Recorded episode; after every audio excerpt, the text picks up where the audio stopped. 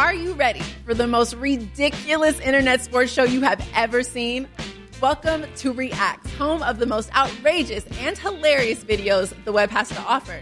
So join me, Rocky Theus, and my co host, Raiders Pro Bowl defensive end Max Crosby, as we invite your favorite athletes, celebrities, influencers, entertainers in for an episode of games, laughs, and of course, the funniest reactions to the wildest web clips out there.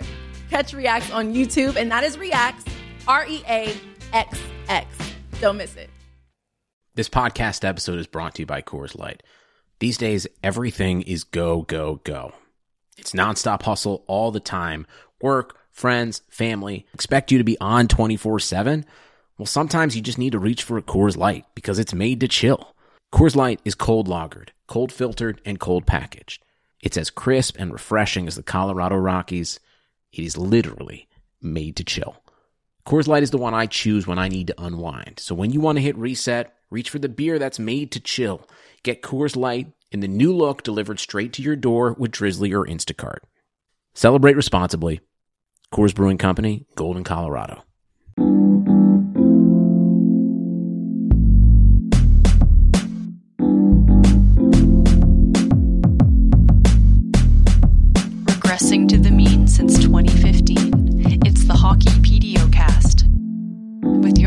Host, Dmitry Filipovich.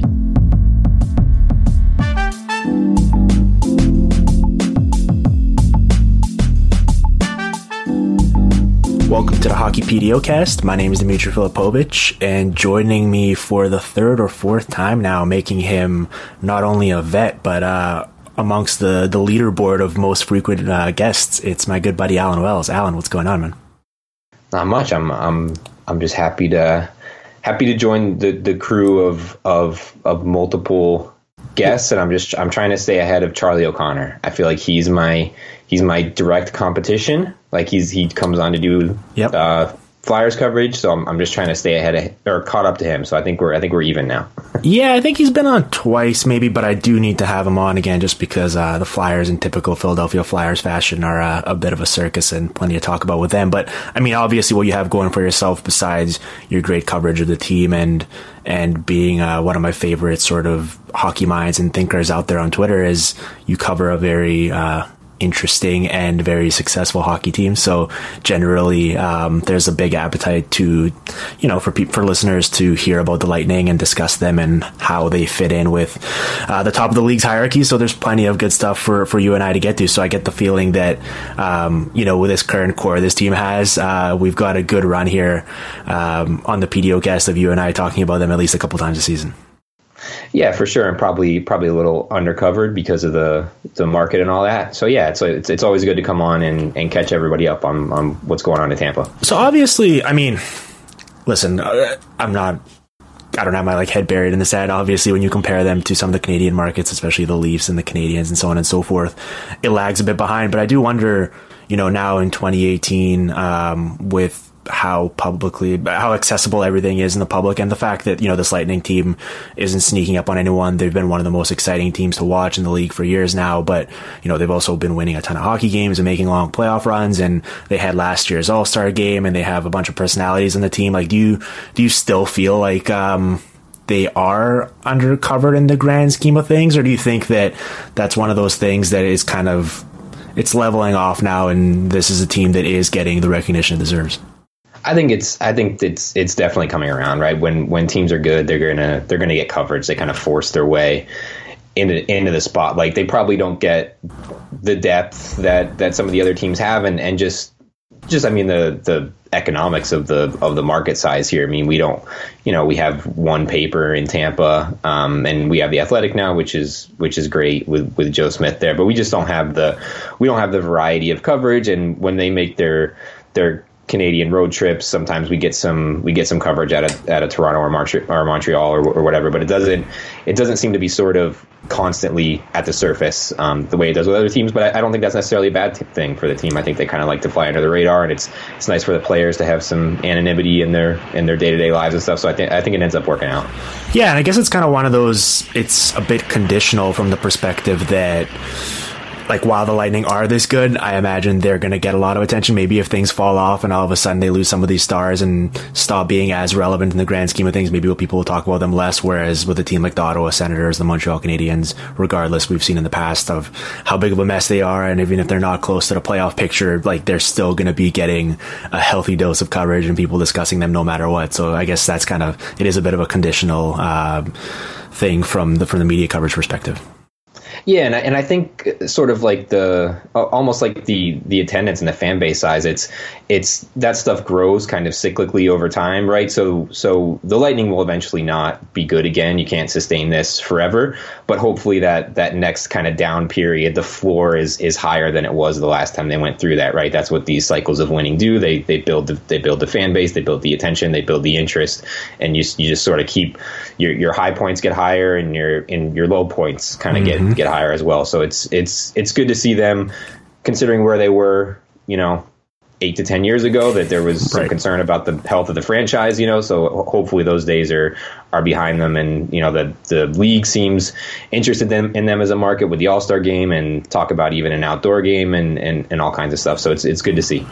Okay, so I mean, here's the deal. Like they're 10 3 and 1 to start. They're pacing everyone in the Eastern Conference. They've got that plus 12 goal differential, which likewise, I think they're only behind the uh, the Nashville Predators who are off to a hot start themselves in in the league. So it, it's sort of the the teams we'd expect to be at the top of the league are, and, and the Lightning, by no surprise, have been dominant. I'm sure, you know, with some of the injuries they've had, they could hit an even higher gear, and I don't think they're too worried about that at this point of the season. But that's all to say, like, I don't think, you know, extrapolating these first 14, 15 games of theirs and dissecting them and wondering how good they are, like, that's not necessarily an interesting thing to discuss with this team. I think taking a step back and looking at it from a bigger picture perspective and sort of looking ahead to the postseason and some of the challenges that are ahead to come in, in, in the offseason and, and in the future years are a much more just kind of relevant and fascinating discussion topic for us. And that sort of bridges us to one of the first things I want to talk about with you, and it was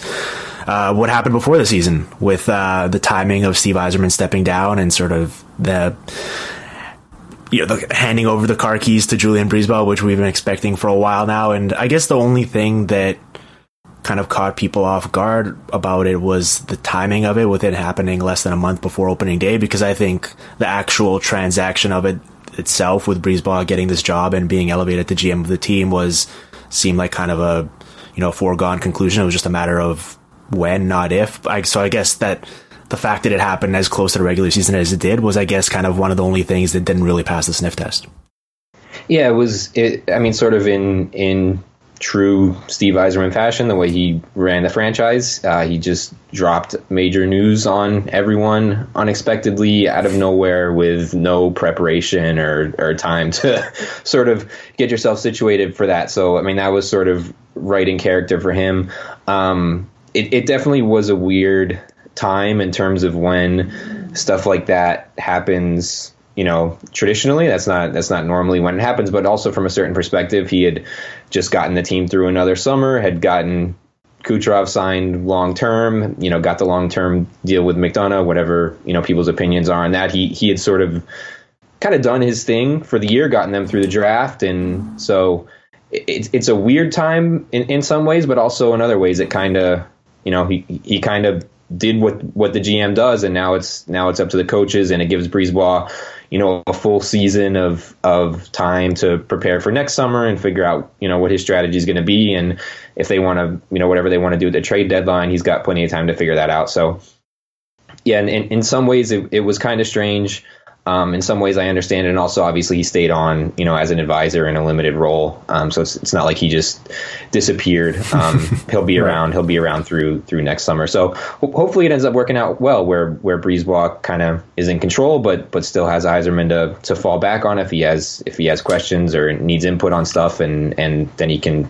you know take over fully on his own next summer. Yeah, I think obviously it would be a much bigger deal if people weren't sort of universally on board with the fact that BriseBois was one of the uh, lead candidates to. He was sort of the next, the guy waiting in the wings as the hottest. Uh, young assistant GM that was primed for an elevation in role after Kyle Dubas got his gig with the Leafs, and it seems like I like you'd be pretty hard pressed to talk to anyone around the league and in any hockey circles that would really say bad stuff about Brisebois and sort of what he's capable of as as a guy running a team. Like it seems like for the most part. Um, during you know in the internet era it's eh, pretty much everyone is divisive and polarizing and you can if you look in some corner of the internet you'll find people talking poorly about someone but with Brisebois it feels like he has like a 100% approval rating which is which is remarkable and well deserved based on his track record thus far. Yeah i mean i think they were the the team is fortunate that they sort of had that you know heir apparent ready to go and that he hung around. He had opportunities the last couple years i think and you know, just didn't didn't find the right situation, and you know, Yzerman kind of stepped aside. I, I don't know how many more summers they had with him as as a, hanging around as an assistant. Mm-hmm. Um, I think the I think there would have been a compelling opportunity at, at some point for him to for him to jump to. So yeah, I mean, have, having that person in house who already knows the organization up and down and has been there for years and a part of you know, every contract that's on the books for them, you know, he's he's had a hand in. So nothing nothing is new or surprising, um, and and he he gets to kind hit the ground running. Well, what I'm curious to see, and we won't really have an answer for this for a while. We're going to have to give it a few years to play out. But you know, sometimes when two people like that are working uh, as closely together as Yzerman and Brisebois were for years, it's sort of natural to assume that um, you know they're on the same wavelength and they'd run things the same way and agree with everything. And then you know sometimes you see like in Washington was the best, most recent example with um, when George McPhee left and they promoted his assistant GM and Brian MacLellan to the gig, and it seemed like he you know, took the team in a completely different direction and actually did a much better job than I thought he would. And obviously resulted in them winning a Stanley Cup last year. And, you know, another great example, obviously, in a coaching perspective is uh, with Mike Sullivan being John Tortorella's assistant coach and sort of how differently uh, they've gone about uh, doing their jobs as NHL coaches. So I don't know, like it's, it's there isn't much to quibble with in terms of Yzerman's um, time with the Lightning. There's a few contracts and a few decisions, but I mean, no one's going to have a 100% success rate. And it feels like for the most part, people thought of him as a top three to five GM in the league. So I'm very curious to see with Brisebois taking over this team um, and that succession plan, whether there's going to be kind of it, there seems to be a vision in place with his team, whether it's going to carry on or whether things are going to diverge a little bit. And I guess there's no real answer at this point. It's kind of a wait and see approach in that.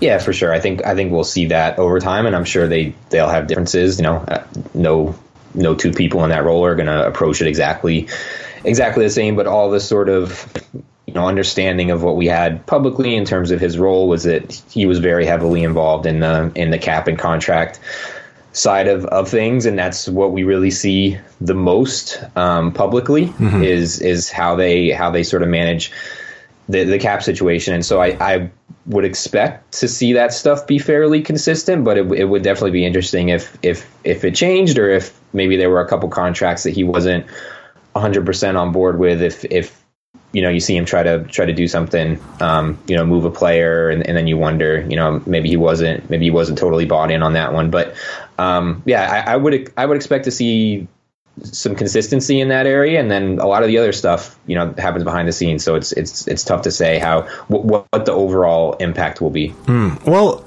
I guess one of the most the one of the final big kind of uh, moves that Yzerman made, Yzerman made while he was fully overseeing the team, and I guess you make a good point there. Like it's quite possible that Brisebois had a big hand in this himself, but it was the acquisition of Ryan McDonagh at the trade deadline last year, obviously, and then giving him what was I don't know, a pretty divisive contract this summer just because whenever you're paying a guy uh, who's about to turn 30 years old for seven more seasons at a at a pretty lofty cap hit, it's it's it's slightly concerning, and especially with how he looked towards the end of last year at Tampa Bay, I thought there were some red flags, but it's been fascinating to see this year. I think one of the most uh, interesting subplots on this team has been the fact that Ryan McDonagh, for whatever reason, whether it's uh, you know some psychological elements in adjusting to a new team in a new city, or just being quite frankly healthier, or, or you know playing with Anton Stralman now full time instead of a lot of Dan Girardi minutes, like for whatever reason he is by my eyes and by the numbers, looked significantly better. And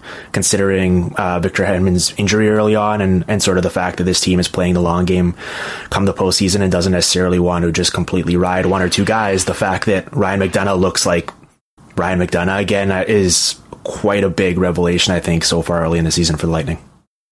Yeah, absolutely. I I, uh, I came I came out a little hot on, on Twitter when that when that when that contract first first got announced, and I, I had I had to take a few days and really dive into it and come up with a sort of a, a more kind of nuanced position on it. But yeah, the those seven year contract that starts at age thirty um, for a defender, that's a that that's that's tough at you know six and three quarters. I mean that's that's it seems like there's there's no way that doesn't go bad at some point. It's just it's just a matter of of when it does. Right. Um, but yeah, I, I think the the I think you hit it exactly right, which was that last year he he really didn't look like himself, and it's hard to know with a player that age whether it's the first signs of a decline or whether it's just you know injuries plus that New York team that Ranger team was a nightmare. Mm-hmm. and then getting traded playing somewhere new for the first time you know and, and all those adjustments and all that stuff. So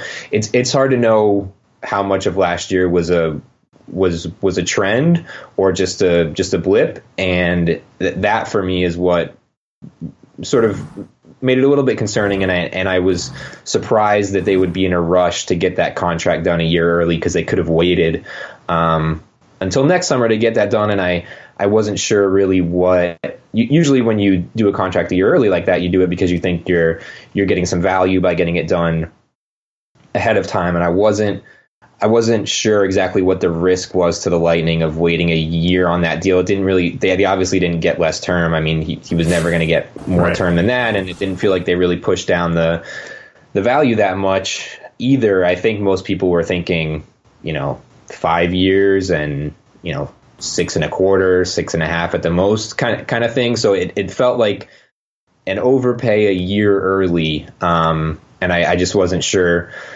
You know, it, it wasn't like there was a potential like John Carlson situation where he's going to come out and play on the top power play unit and score, you know, 60 points or something. And then they, they all of a sudden they're, you know, they're stuck with this, this huge contract because that, that's not his role. He's going to, he's going to score 40 ish points or whatever, 30, 40 points because he's not going to get power play time with the Lightning. And, and it just didn't seem like they really had to rush to get that done. And I don't think it's a, it's a terrible contract. It's just a matter of, you know, if it goes bad in year three, you know, then that's that's a bad situation. If it goes bad in your you know four or five, then then maybe you can live with it. You know, you can buy out the last year or two if if you have to. Um, so yeah, it's just that's one of those deals where you know you're the the the money that you're paying is for the front end of it.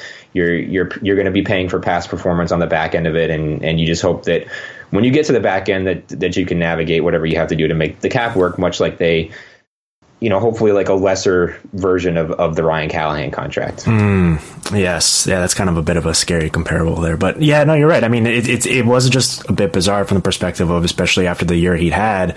Um, you know, I know he has a lot of name pedigree and, and they paid a, a decent price to get him in trade, obviously, and uh, they viewed him as an integral part of this team moving forward. So it makes sense that they'd want to remove one headache and not risk the idea of him hitting the open market during a time when you know we typically know that defensemen of his caliber generally get paid pretty handsomely in free agency. But at the same time, uh, you know, when you're talking about a seven year, nearly $50 million deal for a guy who's going to be 30 at that point, it did feel like they were kind of bidding against themselves a bit, or at least um, sort of taking on risk without any real upside for it. Like it feels like he would really need to um, play at his absolute best for a number of years for him to live up to that. And those are the type of contracts that are always scary because you'd like to build in a little bit of upside with those deals. And it felt like they were taking on a lot of risk for no reason. But so far, so good. And obviously, um, you know, if they do eventually get, not not if, if when they get a Victor Hedman back here, all of a sudden, um,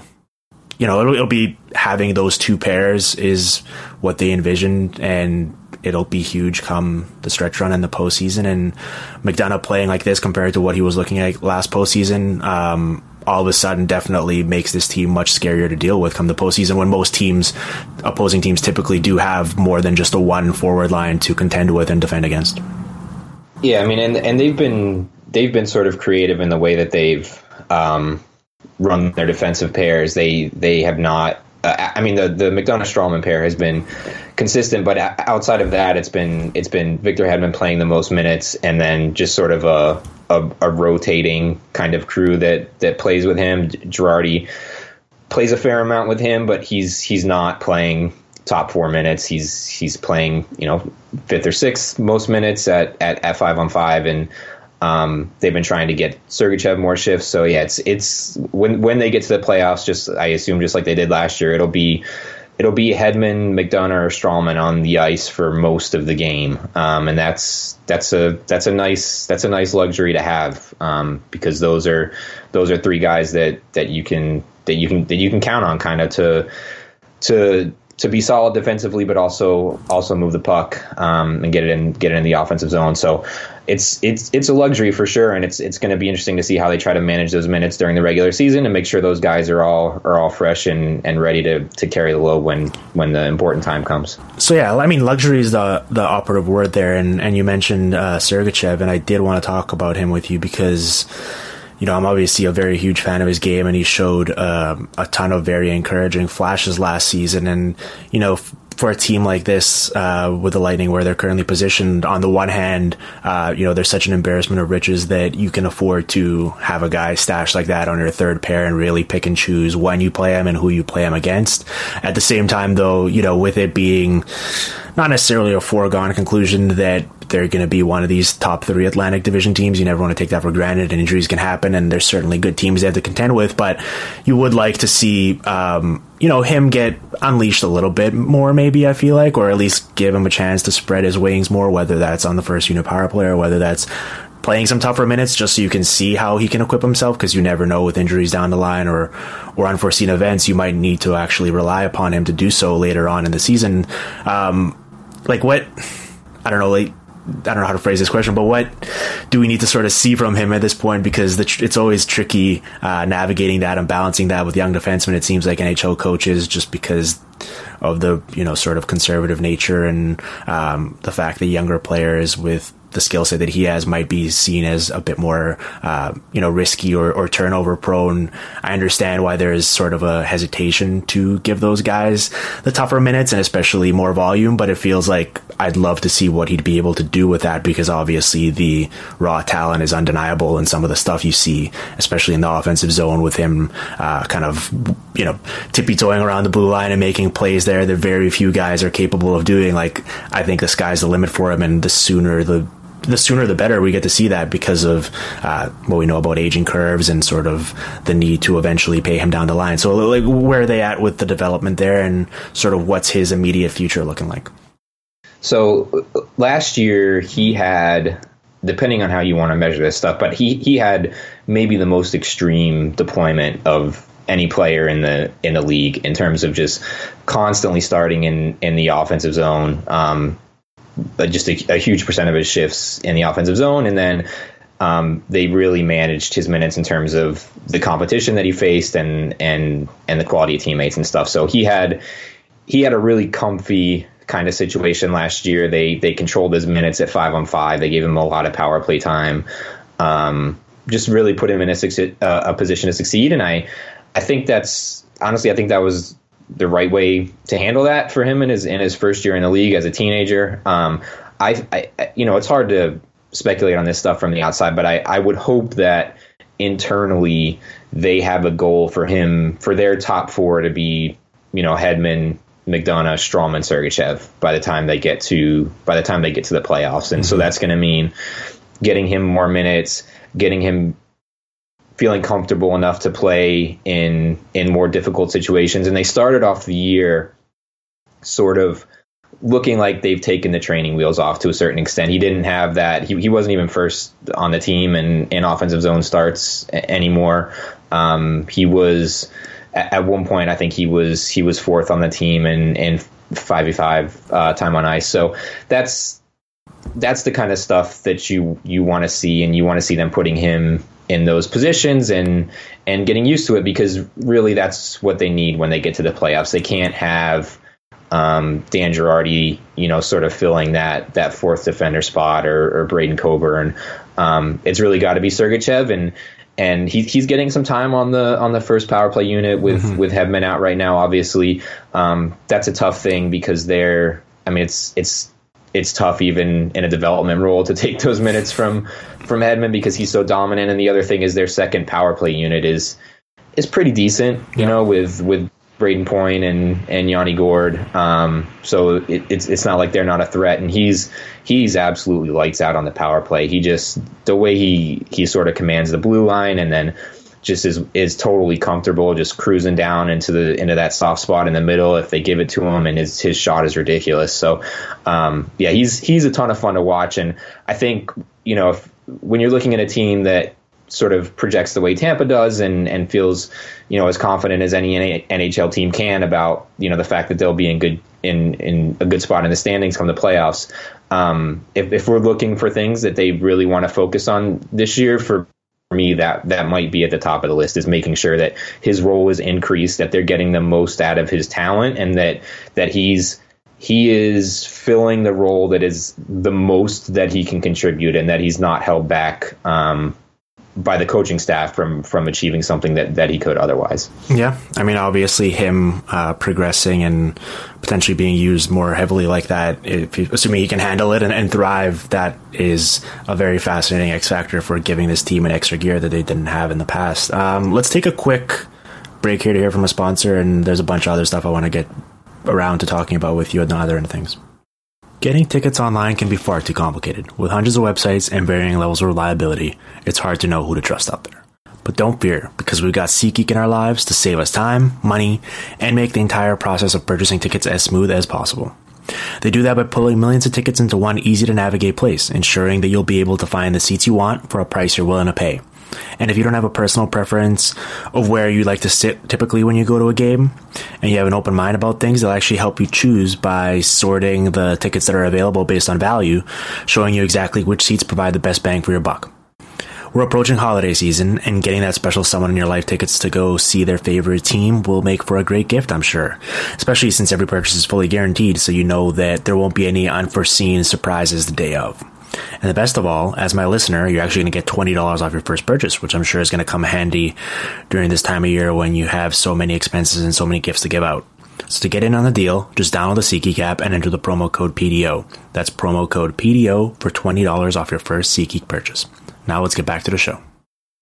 Okay. Um, so I did. Uh, I've been doing these uh, ranking podcasts with Andrew Berkshire, and we ranked centers recently, and we got into a discussion about uh, Steven Stamkos versus Brayden Point, and I actually, I don't know how controversial that is at this point, but I actually had Brayden Point ahead of Steven Stamkos on my list, and we got into, um, you know, a kind of side side conversation about the idea of which is something that the Lightning have obviously dabbled with in the past, and especially um, early on this season, is moving Stamkos off to the wing and potentially, you know, taking a bit of the defensive responsibility off of him and freeing him up at this point of his career to, um, you know, take on a bit more of an offensive role. And obviously, Brayden Point so far has shown that he's fully capable of being a number one center, and it's a great it's a great problem for the Lightning to have, but when you're sort of nitpicking amongst these top teams and wondering, you know, if they make it to the Eastern Conference final again and how they can finally get over the hump, you do need to sort of wonder about what the most optimal way is to deploy the chess pieces up front. And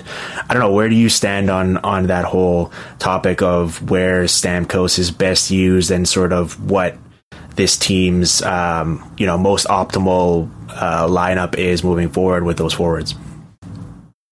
So I, I don't I don't think it's like a, it's like a critical thing that he like moves moves to the wing. I think probably that's the optimal scenario at, at, at this point in, in his career. I think that that maybe makes the most sense. The the only thing with that though is that if he if he does make that move and then you have a top line that is you know Brayden Point, Kucherov, and Stamkos. Like obviously that's a that's a ridiculous line. right. Um, but you also it, it also sacrifices some of the balance that that they have when they when they have you know Kucherov and Stamkos on the top line, and then they have that that second line with like Point, Gordon, and Palat, and that that when they run that top six, it really it gives the opposition no breaks, and it allows them in the playoffs to use that point line as as kind of the matchup line, and then it frees up the Stamkos line to take.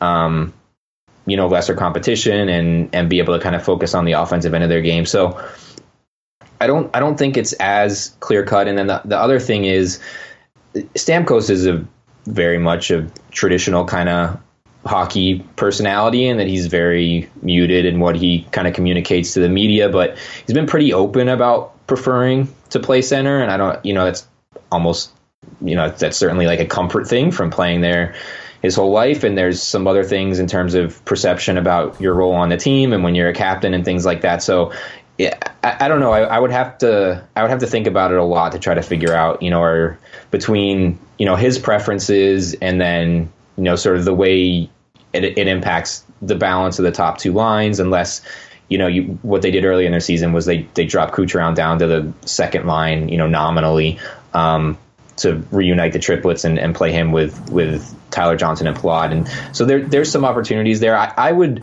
I would rely on that more as a um, kind of a thing to jumpstart the team when you need it, and I I would if I was you know Jon Cooper, I would think about having that point Stamkos Kucherov line in my back pocket when I when I need a goal late in a game and, and things like that. So I would definitely be interested to see them explore it more, but I'm I'm not sure how much I, I don't I don't see any immediate pressure to try to try to get to it full time. But if if they felt like that was one of the options when things kind of stagnate, um, either in a game or you know if after a stretch of games they, they want to play him on the wing for you know a week or two or whatever, I think that would I think that would make the lineup more flexible and and possibly make them more dangerous at times.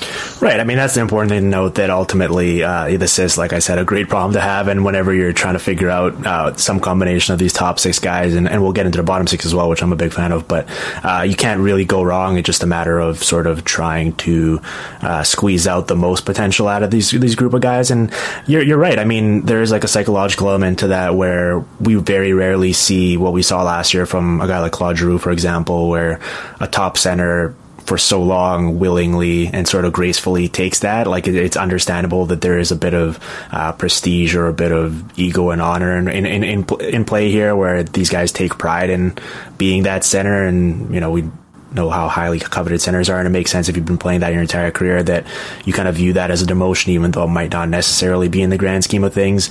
And it's it's also kind of tricky because this isn't your conventional uh, if you're just thinking about it from an x's and o's perspective and, and chess pieces like typically it would make sense that Stamkos, especially now, it feels like he's a bit more of a playmaker than a shooter. I'm not sure how much of that is by necessity or how much of that is intentional on his part, but at the same time, like when you have a guy like Kucherov on that line, you typically want the game and the puck flowing through him as much as possible and you want him dictating and making a lot of the decisions and a lot of the plays and that's not very common there's very few wingers you really say that about uh, with the game spread out from down the middle so it's weighing all of these things and trying to figure out whether it's a bit redundant having Stamkos, Point, and Kucherov on there, or whether you're better off having Point sort of running his own line with Tyler Johnson. Like you're right, there's so many. Uh, you know things to weigh here, and ultimately, um, you know, it's a great problem to have, but it is something Jon Cooper will, I'm sure, uh, be losing quite a bit of sleep over toward as the season gets going.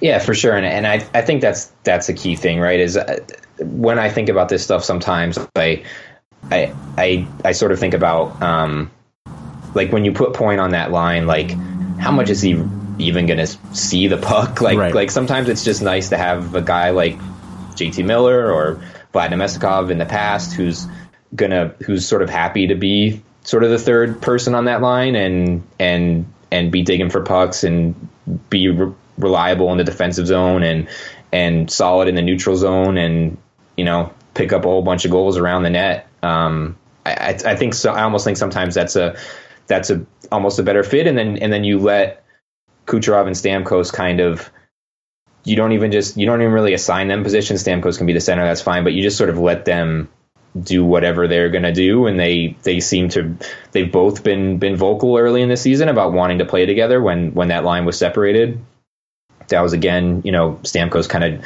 joked with the media a little bit about about trying to get you know Cooper to put them back together and and Kucherov gave gave an interview in the in the Russian media where he he talked about wanting to be back with Stamkos so um, you know if those guys like playing together and feel like they have the chemistry and and sort of know where each other is going to be, I I'm I'm inclined to kind of let them let them figure out what what works best for them. And then I think, like you said, point is point is good enough to drive his own line, and I I don't you know when you when you absolutely need to dominate a game, you can run those three guys together. But if you know over the course of sixty minutes, I think maybe you want to you want to split that up a little bit and and and let Point do his thing because he's he's perfectly good enough to do so.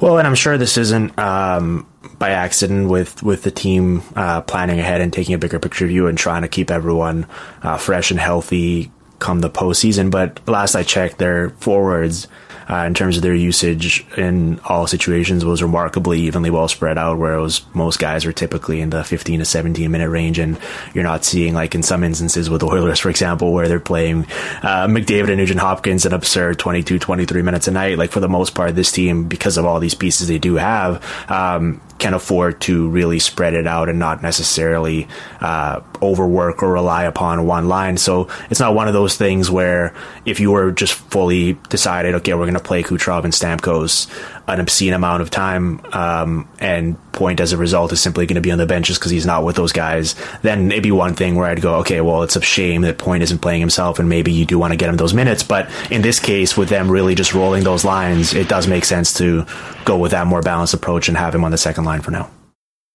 Yeah, yeah, I think it. I think it makes sense, and uh, you know they they have been their their top nine is is is pretty pretty balanced. Um, they, I don't think there's a lot of teams that that roll three lines that good.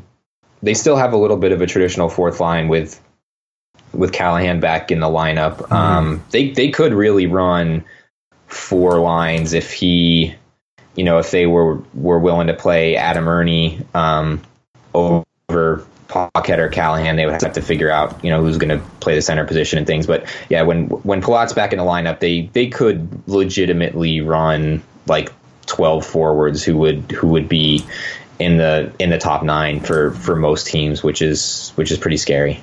I think if they weren't playing Ryan Callahan come the postseason, I think Pierre McGuire's head would quite literally explode on national television, which I guess would make for good TV. Um, but yeah, uh, so I want to talk about Stamkos because he is obviously such a fascinating player. I mean, his highs have been so high throughout his career, and then with the injuries and a lot of it being just very unfortunate timing, especially when they've happened and sort of the severity of them, it's been a lot of stop and start. And obviously, he was, you know, relatively healthy for the most part last year, and, and definitely, especially early on, looked like he was back to being pre leg injury Steven Stamkos and was flying out there and creating a lot. Uh, with sort of his penetration in terms of the zone entries and really creating space for others. But his, you know, his statistical resume, especially, um, you know, the past two years is, is very, very interesting with his, you know, truly generational and maybe once in a lifetime uh, efficiency in terms of both volume and conversion rate on his shots. Uh, really kind of coming back down to earth, and I believe it's he's shooting under 10% this year, and I'm sure that'll spike a little bit and has already done so in the past couple games. But, you know, when considering the opportunities he gets, especially on that power play and how much uh, Kucherov creates for him, you'd expect that to be a bit higher. And I'm, I am wondering a bit uh, as he ages here and gets into a different stage of his career, sort of how he will age and what he will look like as a player and what that statistical uh, portfolio of his will look like. And I, I, don't know, like, where do you stand on that in terms of uh, sort of this evolution of him from more of being a truly one shot scorer to a bit more of a playmaker and sort of how that interplay works with Kucherov and what his future looks like? So I, I wrote about this in some depth over the summer. And I, the thing that I thought was most interesting about last year is, um, and and you hit it exactly that he's made this this transition to being more of a, a playmaker and and um, creating for others. He's also become a more well rounded player.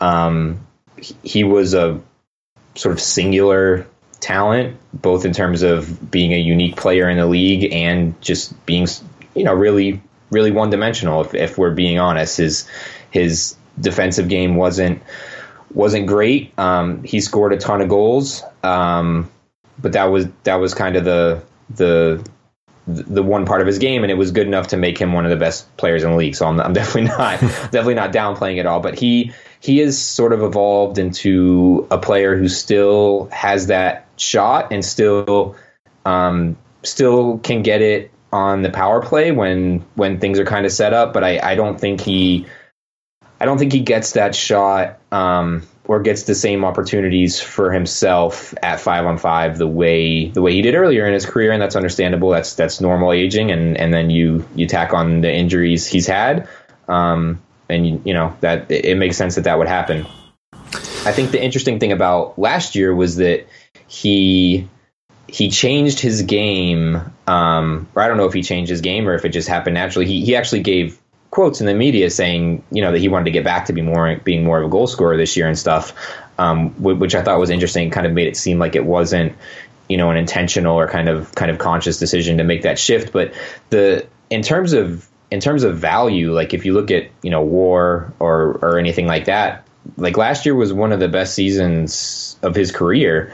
Um, and a lot of that value came on the power play, but also he was he had a ton of assists at at at five on five, and and so playing with Kucherov, um, obviously he, he played with Marty St. Louis earlier in his career, so it's it's not that he hasn't played with talented players before, but they just they seem to have that kind of chemistry where he doesn't he doesn't maybe feel the pressure to score all the goals, or the or the offense doesn't run through him 100% of the time the way that it that it did earlier in his career and he's just sort of he, it, I think the game sort of flows more naturally and and he's he's he's a part of a of a line more than just the guy who's who's dominating the game. And and that's a change and and I think you know we'll never see you know what we saw from him earlier in his career and I think that we'll always look at his career even even when it's done and wonder you know what might have been if not for the injuries but if he can if he can sustain what he started to do last year he's going to he's still going to put up you know a really Im- impressive career if he can keep that going for for a little while. Well, and the thing is, and you know, this is usually a negative thing, but I think in Stamkos' case in particular, it's actually a very positive thing. And it's like, it feels like in hockey circles and in NHL, um, you know, it's really hard to shake uh, narratives or, or, or, beliefs about players or teams. And, and in Stamkos' case, even if that natural shooting ability comes back down to earth and he's more of a mere mortal in the years to come because of that natural aging curve and, and because of the injuries of take, taking its toll, um, whenever he's out there, just because he is Steven Stamkos and what he's accomplished throughout his career, like teams are still going to have to game plan for that and, you know, not necessarily shadow him, but sort of be aware of that at least whenever he's on the ice and maybe leaning a bit more towards him. And now that he has shown um, those different elements to his game, and in particular, um, you know, the east west passing with him and Kucherov has been uh, such a joy to watch, and they really feed off of each other. That sort of threat of him as a shooter, even though it might not necessarily be as full of a reality anymore, can still work wonders for him in the Lightning just because it'll create extra space for others. And also now that he is willing to make those passes and capable of them, all of a sudden, you know, other guys can thrive off of that as well. So it's one of those things where, um, he can still, as you mentioned, find a way to be supremely effective and a top high end uh, point getter and offensive contributor, even if the actual skill set itself has deteriorated a little bit over time. Yeah, I mean, I think that's going to be the the important thing for him, and one, that was one of the things that I'm really interested to see this season with the team. Is is was last year just sort of an anomaly for him, or or is this going to be sort of a trend where he's gonna he's going to enter into sort of a different stage of his career with a with a a different way of being effective and um, you know, if he can do that, that would be that would pretty be a pretty amazing thing to see because that would be such a such a sort of drastic transition and, and change in styles, um, but still being able to to be dominant just just in an, in a different way. Yep. Um, all right, Alan, let's take one more quick break here, and then uh, we'll wrap up the show with uh, a few other points that I wanted to hit before we get out of here. Sounds good. I'm happy to announce that the Hockey PDO cast has partnered up with uh, one of my favorite U websites out there, uh, Puckpedia.com. Uh, for those of you that aren't familiar with Puckpedia, they recently launched and they're basically the ultimate source uh, of information for hockey fans. I mean, whether it's salary cap information, player salaries, basic and advanced stats, draft and transaction history and news feeds, game previews, scores, injury news, so on and so forth. They have it. And when I'm prepping to do this show, they've really become a bit of my go-to resource for making my notes and figuring out what I want to talk about because they really have everything that I'm looking for and everything that I need when I'm researching and preparing in one place. And it's super easy to use and user friendly and easy to navigate. And it helps a lot having everything in that one stop shop so that you don't need to be switching between websites because I know that can be a bit of a hassle when you're going from one place to another trying to figure it out and the information's different and you can't figure out what's right and what's wrong and it's just one whole mess. So you can avoid that by simply going to puckpedia.com and finding everything you need there. And, you know, for example, for today's show, I was looking up some stuff for the Tampa Bay Lightning and you know, they've got the individual player pages. They also got the dashboard filter for Tampa Bay. So everything was right there and it made my life a lot easier and it will make yours as well. And the one other thing they do actually have that really separates them from some other websites out there is they've got this uh, agent leaderboard and it's got information of all the clients and contracts for each agent. And I love that. I mean, it's, you know, it's a small little thing, but it's kind of cool and, for example, when uh, Nate Schmidt signed his mega deal the other day, uh, I got to look up that he's represented by Matt Keator and who has, you know, Paul Stastny and Blake Wheeler and Zdeno Chara and so on and so forth and kind of a, a who's who of, um, of NHL players that he's representing. And so it makes sense that he got Nate Schmidt a nice little deal there. So anyways, um, to get all your hockey information and use it in one place, just go to puckpedia.com and you can follow them on Twitter at puckpedia, where they are constantly tweeting out links and uh, relevant news information as stuff comes across the wire. So, anyways, we'll be talking much more about them in the coming weeks and months on the show, but I wanted to uh, familiarize you with them a little bit and uh, spread the word because I use them to help prepare for this show, and you should as well for your, anything that uh, you might need in the future. So, anyways, uh, let's get back to Alan Wells and the Hockey PDO cast.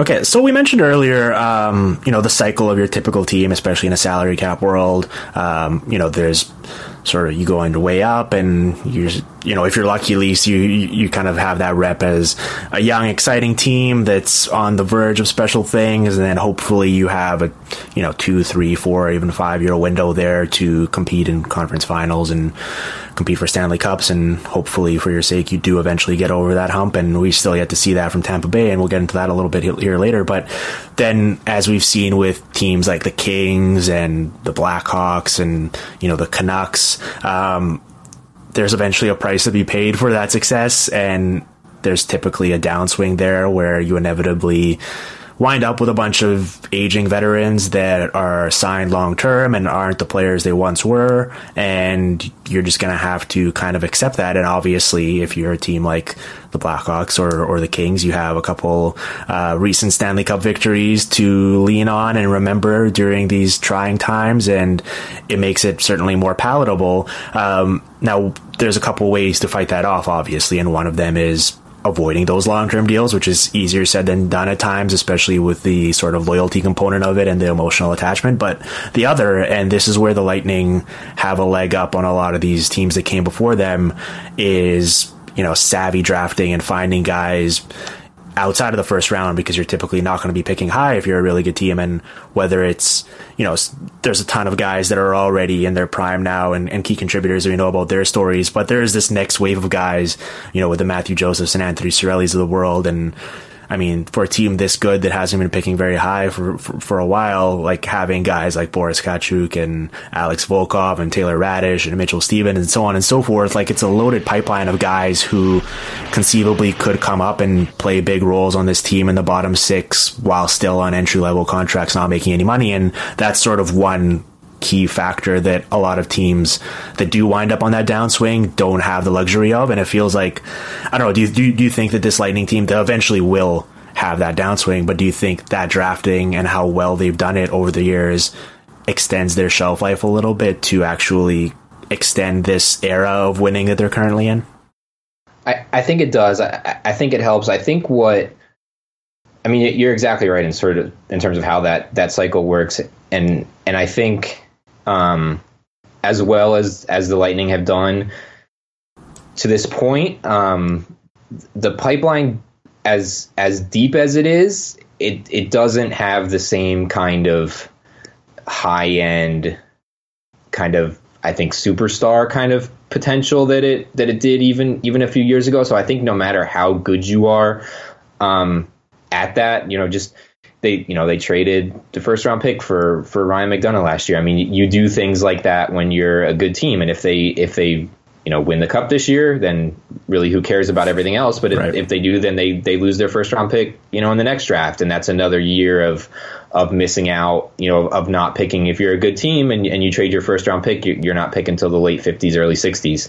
Um, you know, and that's it's it's tough to find, you know, the the players that are going to sort of keep you at the level where where the Lightning are. But yeah, they they've done a great job of finding talent in the in the middle rounds. Um, you know, sort of scouring for for undrafted free agents, right? They they had Marchessault and and ultimately missed on him, but they've they've learned from that lesson with with Yanni Gourde, and now they've got you know Alex Barré-Boulet from from from the Q, who's in Syracuse and looks like a another legit pro who's who's going to pan out. So yeah, it's it's they've they've sustained it, and what what they've been able to do is make sure that while they have this this super high end talent on the top two lines, like that that third line with Cirelli and Joseph.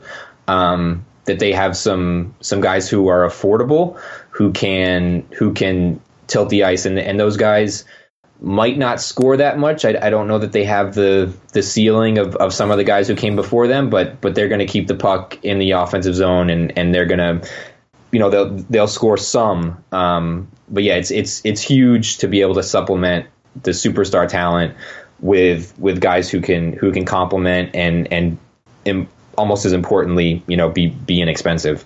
Yeah, no, supplement's a great word to describe this situation is because you know for most of these teams it's like you know they have the one or two top scoring lines then you're like okay well if the other guys can just kind of hold the fort and not get completely caved in and just buy the top guys a bit of rest uh, we'll take that if they can just kind of play 50-50 ball. Whereas with this lightning team the goals obviously haven't been there and, and i'm not sure what that finishing talent is and whether they ever will sort of match up with the shot data. But yeah, with, with Matthew Joseph, who um, is a heck of a player. I love watching him, him and Cirelli forecheck and create havoc on opposing defensemen. And as long as you just have the puck in the other team's zone and you're just peppering the goalie and tiring out the other team's players, like you'll take that every day of the week. And stuff like that is what makes this team, um, you know, so as effective as it is and as dangerous it is come postseason because when you look at it, um, assuming health, there are very few holes and it's typically tough for a team that has the high end talent that Lightning do,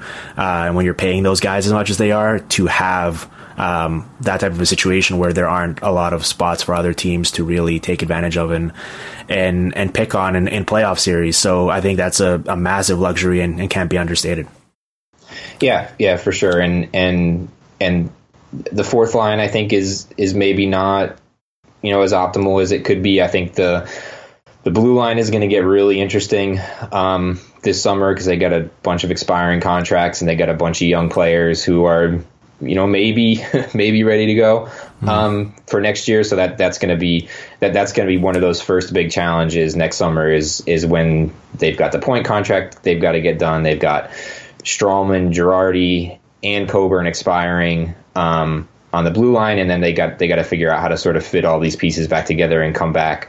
Um, obviously, they'll they'll have Hedman and McDonagh, so you know they'll, they'll and Sergachev, so they'll they'll feel like that's a start. But there's there's going to be a lot of a lot of holes, and that's that's what they've been good at so far is is having guys ready to to to slide in and, and fill those spots. So, but that's going to be with, with the with where this team is in their cycle, that's going to be an every summer thing where they they are going to have a contract, you know, a cap challenge, and to get someone signed, and then they're going to have very little mon- very little money left to fill the remaining spots on their roster, and and the best way that, that you can handle that is to have young guys who are ready to mm-hmm. play because if you find yourself scrounging around for um, you know inexpensive veteran players, that's that's usually gonna that's usually gonna go poorly. Yeah, and at least there's an upside there. Like you know, when we talk about with a guy like Joseph, like there's certainly strengths and weaknesses to his game, but we've seen him produce at lower levels. And if this is all he is, like that's still a very useful and, and valuable player. But there is just based on his age and what we've seen in the past, there is that kind of the door is open a little bit for there to be more left in that tank and, and for them to squeeze out of him. And, and so that is an exciting proposition. Whereas you're right, typically with these teams, you see those Ryan Callahan, Chris Hoon, Chris Kunitz types uh, occupying the end of the roster. It's like, okay, well, we know exactly what you're going to get from that guy, and it's not very exciting, and you're sort of it, it, it's it is what it is, right? Whereas with these guys, at least there is the potential for more. Yeah, and and Cirelli and Joseph are going to score more than they have in the first 14 games, where they they dominated the shot and expected goal share and scored one goal as a line. So they're definitely gonna. They're and definitely. and how excited were you about that goal? yeah, that was that was pretty great. It's it's um it's always fun. One of the most fun things as a fan is is to root for young players always, and especially young players that come into the lineup with a ton of energy and excitement, like like Matthew Joseph has, and kind of surprise in camp. You know, he wasn't really supposed to make the team this year. He he's probably you know ahead of schedule by you know at least at least half a season or something. You know, you figured that you know there would be an injury in the middle of the year and he would get his call up and maybe he would have a chance to to earn a spot. But that's that that's that's one of the fun things to see. And so that that line last year was the same, but you swap Matthew Joseph for for Yanni Gourde, and and they were scoring a ton. And obviously, some of that is is Gourde's offensive talent. Um, but Cirelli was scoring too, and I, I, don't know that he has the the upside that he showed at the end of last year, where you know he looked he was playing like a, he was scoring at like a you know like a hot like a high end second line, you know, low end first line rate. I don't I don't think he's that, but you know, he, he may have some of that like high high end third line potential and, and, and Matthew Joseph too, and who knows, maybe the, maybe one of those guys surprises us and looks more like a top six forward than than they initially project to be. But yeah, that's that, that that's going to be a fun. That's going to be another fun. They've got kind of tandems on each on each line, right? They've got the Stamkos Kucherov and they've got um, Point and Gourde, and now they've got sort of Cirelli and Joseph on that on that third line, and it, it's going to be fun to watch them just just create havoc and maybe not always be the prettiest hockey and, and have the nicest kind of finishes around the net. Although Joseph's first goal was a nice one, but but they're gonna they're they're gonna make life rough for for the opposing team when they're on the ice. Yeah, no, definitely, and you know we talked. I talked about this quite a bit last year with the Washington Capitals, for example, and it feels like the Lightning have uh, taken that mantle a bit from them now that they shed their playoff demons of sort of the, the, the natural successor of team that is really really good and is still looking to get over the hump and finally win it all in the postseason. And you know, you you cover the team and, and you do a great job doing so, but you're also a fan first and foremost, and you watch all the games. And I'm kind of curious about that sort of internal struggle or, or dialogue that takes place where it's like on the one hand. Um, you know, this is a really fun team to watch and they're doing great things in the regular season and you want to relish that and enjoy the ride because there were, you obviously remember a time when that wasn't the case and you know that it won't last forever. Or at the same time, you have it kind of this idea in the back of your head is like, okay, like trying to keep it into perspective of how much th- that regular season success ultimately really matters and whether they'll be able to finally do it in the postseason. Like, how's how how how does it feel going through that internal struggle on a day to day basis when you're watching this team? And is there a bit of that consternation amongst the fan base because it, it's not necessarily to the degree, obviously, that it was was with the Washington Capitals, but it does feel like now that the Capitals have won, the Lightning are sort of the team that's taken their place a little bit. Yeah, I think. I mean, I think. I think there's definitely that feeling in the fan base first in, in, in general. I think that everyone sort of knows what the goal is. And I think it's not just in the fan base, it's in the team. I mean, the team talks about it pretty openly. They know what their goal is, they know what the next step for them to take is to feel like you know they've built upon the success that they've had. So you know, I, I don't I don't think that there's sort of any any mystery around that. For me, what I what I try to do is is I try to enjoy the regular season as much as I can because the playoffs. Um, you know, it, it, this is this is the way that that things work in North American sports, where we have playoff systems.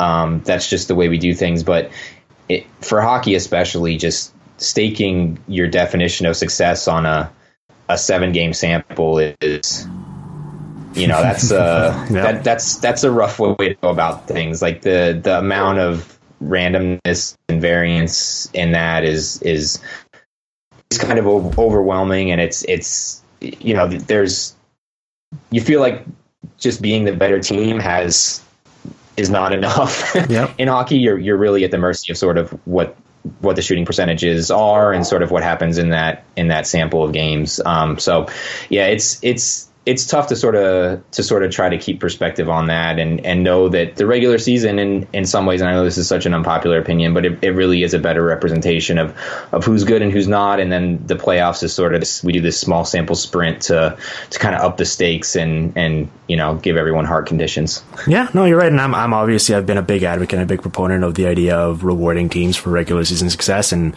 stacking the deck in their favor so that you know if you are going to insist on this money grab situation of an, of playing 82 games, which is preposterous in and of itself. But if you really are going to do that, at least make it count. And you know, we did see a bit of that last year, obviously, with the fact that you know the Lightning coming out first in the Atlantic Division helped them avoid that first round matchup against either Boston or Toronto, and they got much more of a cushy opponent in, in New Jersey. And those two other teams really battled for seven games. And by the time Boston came into that second round matchup against Tampa, they were a bit of a shell of themselves physically. So you know they certainly got the luxury of that, and having home ice helps. But it is kind of you are balancing that been there, done that formality of this 82 game marathon regular season versus you know, enjoying the ride and then sort of keeping an eye on the playoffs and the seating and all that. So it's uh it's an emotional roller coaster, and obviously there's so many factors that go into it. And I'm sure uh, being that close to the situation, living there, and also following the team on a day to day basis, that only adds to that and heightens that.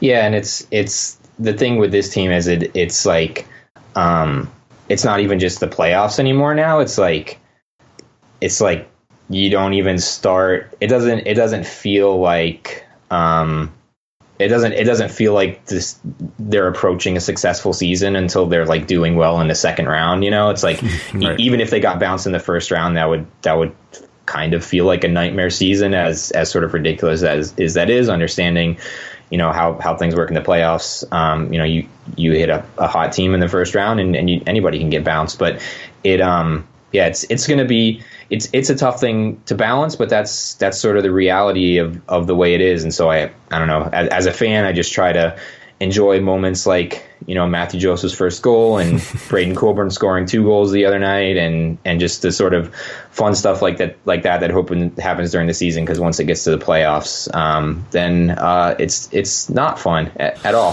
yes, yeah, it's uh, it's quite a ride. Yeah, I think it's going to be similar to last year though. Like obviously right now they're sitting pretty with their early start and, and all the wins they've been banking and.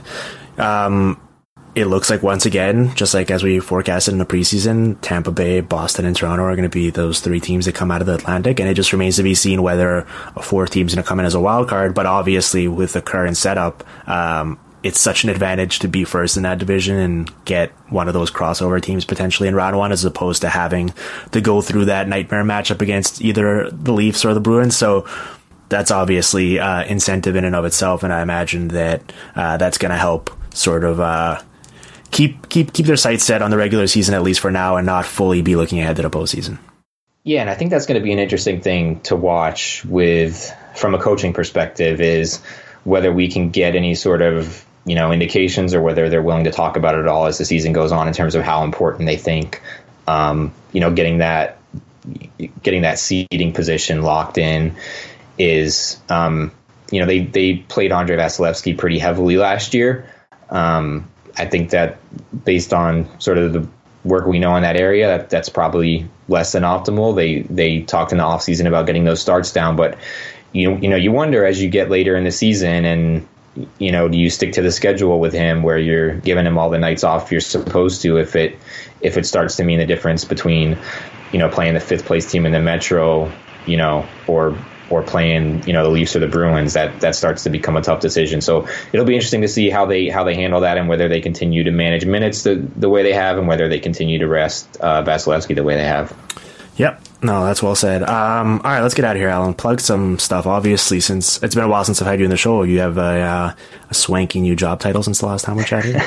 yeah, I am. Uh, I am the the interim site manager uh, at Raw Charge. So um, SB Nation Hockey's been going through a lot of changes, and I'm I'm running the site for now. Hopefully, long term as well, but it, but at least for now, um, I think Raw Charge is, is probably the if not the best, one of the best places on the internet to go and get Lightning news. I think we have pretty comprehensive coverage. We have a great team of writers there, so encourage everybody to check that out. Obviously, I'm on I'm on Twitter at Loser Points. Um, you can follow me for lots of uh, yelling when Mathieu Joseph scores a goal, um, and occasionally maybe something insightful if you know uh, maybe like once every two weeks or so. So um, yeah, that's that's where I'm at on, on Twitter at Loser Points, and, and then follow the blog Raw Charge. Awesome. Well, uh, I really appreciate you taking the time to come chat, Alan. It was a blast as always, and I'm sure uh, we'll get you back on sometime down the line here as we get closer to the postseason.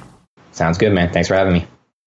Before we get out of here, I did want to remind everyone that this season, every Thursday night, we are hosting a uh, daily contest over at FanDuel for listeners of this podcast. Um, I was actually at a personal Peter Chiarelli esque run of sorts of finding new and unique ways to mismanage my team and underwhelm and not live up to the hype. Um, as someone who hosts a hockey podcast and does this for a living, you'd like to think that I'd know a thing or two about this, but I had gone 13th, 15th, 16th, and 17th place finishes in the first four weeks of the season, and that's out of 20 teams. Um, but this past week, I actually finished second somehow, um, thanks to the idea to stack players against Ottawa Senators. I had Jack Eichel and Jeff Skinner, and I believe I stacked the Ducks top line against the Rangers as well. So a little pro tip is generally in these things, if you want to succeed, just uh, pick porous defenses and then stack players against them and hope it works out for you. Uh, anyways, though, it's a blast, and I look forward to Thursday nights every week now because I'm really enjoying these contests and I'm starting to get a bit of the hang of it. And here's the deal for those of you that haven't played yet or haven't heard about this. Um, every Thursday morning, I'm going to open up a contest for that evening slate of games. I'm going to tweet out a link, and the first 20 people that sign up get to play. It's on a first come, first serve basis, and unfortunately, that's the maximum size pool I can open. So for now, that's all we can do. Uh, but anyways, when you're in there, you just pick your team and you compete against fellow listeners, and it's a really good time. Uh, we're doing only a five dollar entry, but it's more so for fun and bragging rights and actually winning some large sum of cash. So keep that in mind. And uh, yeah, if you don't have a FanDuel account, just go to fanduel.com slash PDO to sign up. And I believe that if you tell them that we sent you, they'll actually sweeten the pot by giving you a $5 bonus to start off with. So that'll come in handy. It'll basically cover your expenses for your first contest. And I'm sure if you listen to the show and you follow hockey, you'll do well. You'll do better than me, and you'll probably win back some money, and you just go from there. So, anyways, it's uh, it's easy, it's fun, and I hope to see more of you out there this Thursday. And with that said, uh, we're going to sign off now with the outro music and hopefully be back later this week with another show. The Hockey PDOcast with Dimitri Filipovic. Follow on Twitter at Dim Filipovic and on SoundCloud at soundcloud.com slash hockeypdocast.